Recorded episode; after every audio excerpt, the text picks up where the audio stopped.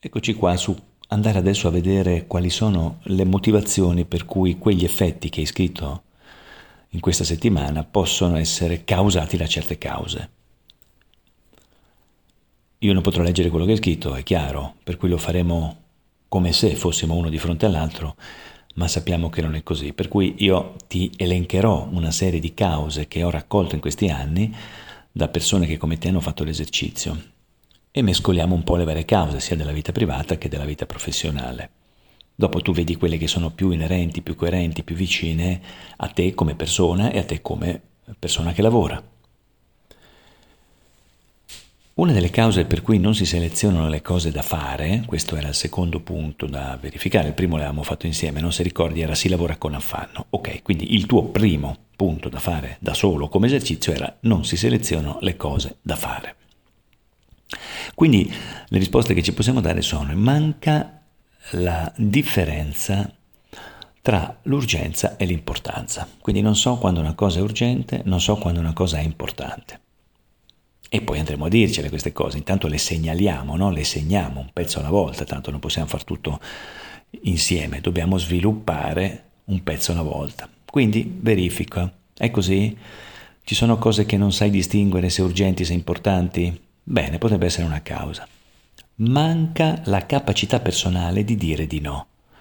Questa è una parte che faremo quando parliamo della puntualità. Se non sei capace a dire di no, di sicuro non potrai distinguere le cose da fare, perché le farai tutte, perché dirai sempre di sì. E questa è una cosa su cui bisogna che andiamo poi eventualmente a lavorare. Oppure non ti è chiara la definizione di priorità, che al di là del significato etimologico, cosa fare prima e cosa fare dopo, sì, ma non ti è chiaro come espletarlo, come metterlo a terra questo concetto, come fare a vivere di priorità. E allora di nuovo tutto sembra uguale ed è un casino, perché poi questa roba ci porta a non sapere più selezionare le cose. Questi sono i tre macro punti. Poi ascolta, l'ansia e lo stress non li ripeto più perché tanto, guarda, toccano un po' tutti i punti che avevamo scritto l'altra volta, perché se uno va in ansia o va in stress non gestisce più il suo presente, quindi è incasinato. Per cui sono due argomenti importantissimi, vedremo, perché questo riequilibra il tutto. Il secondo, se ricordi, era si continua a fare senza fermarsi mai.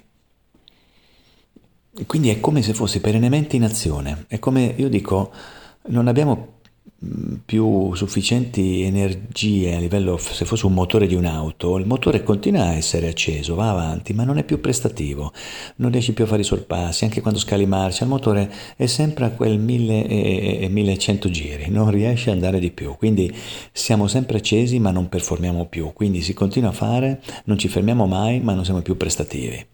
Le cause, di nuovo la difficoltà a dire di no, perché se dico di sì a tutti farò tutto quello che c'è da fare e mi incasino a livello di energia, perché quando continui a fare senza fermarti mai è perché puoi essere anche molto stanco. Quando siamo stanchi fisicamente o psicologicamente, ma la vita attorno a noi continua a girare e quindi è come se non riuscissimo a fermarci, ecco che lavoriamo al minimo, ci muoviamo al minimo e questa cosa anche ci eh, ulteriormente assorbe energia, ci stanca ancora di più perché non riusciamo a essere soddisfatti.